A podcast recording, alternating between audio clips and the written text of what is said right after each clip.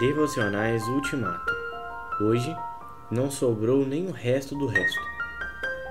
O que o gafanhoto devastador deixou, o gafanhoto devorador comeu. A limpeza foi total.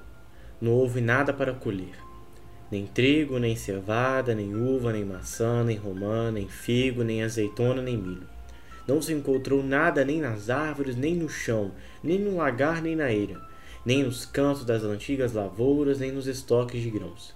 Não houve espigas cheias e boas, nem espigas murchas e mirradas. Não sobrou nada, nem o resto do resto. Foram os gafanhotos que limparam tudo.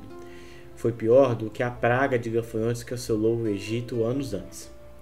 Na época de Joel, o que o gafanhoto cortador deixou, o gafanhoto peregrino comeu. O que o gafanhoto peregrino deixou, o gafanhoto devastador comeu. O que o gafanhoto devastador deixou, o gafanhoto devorador comeu.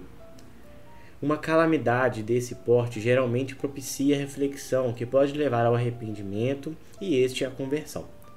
São essas oportunidades que o verdadeiro profeta sabe usar com sabedoria, entendendo que elas vêm de Deus. Tentarei ouvir a voz do amor de Deus na palavra e na bonança, e não na dor.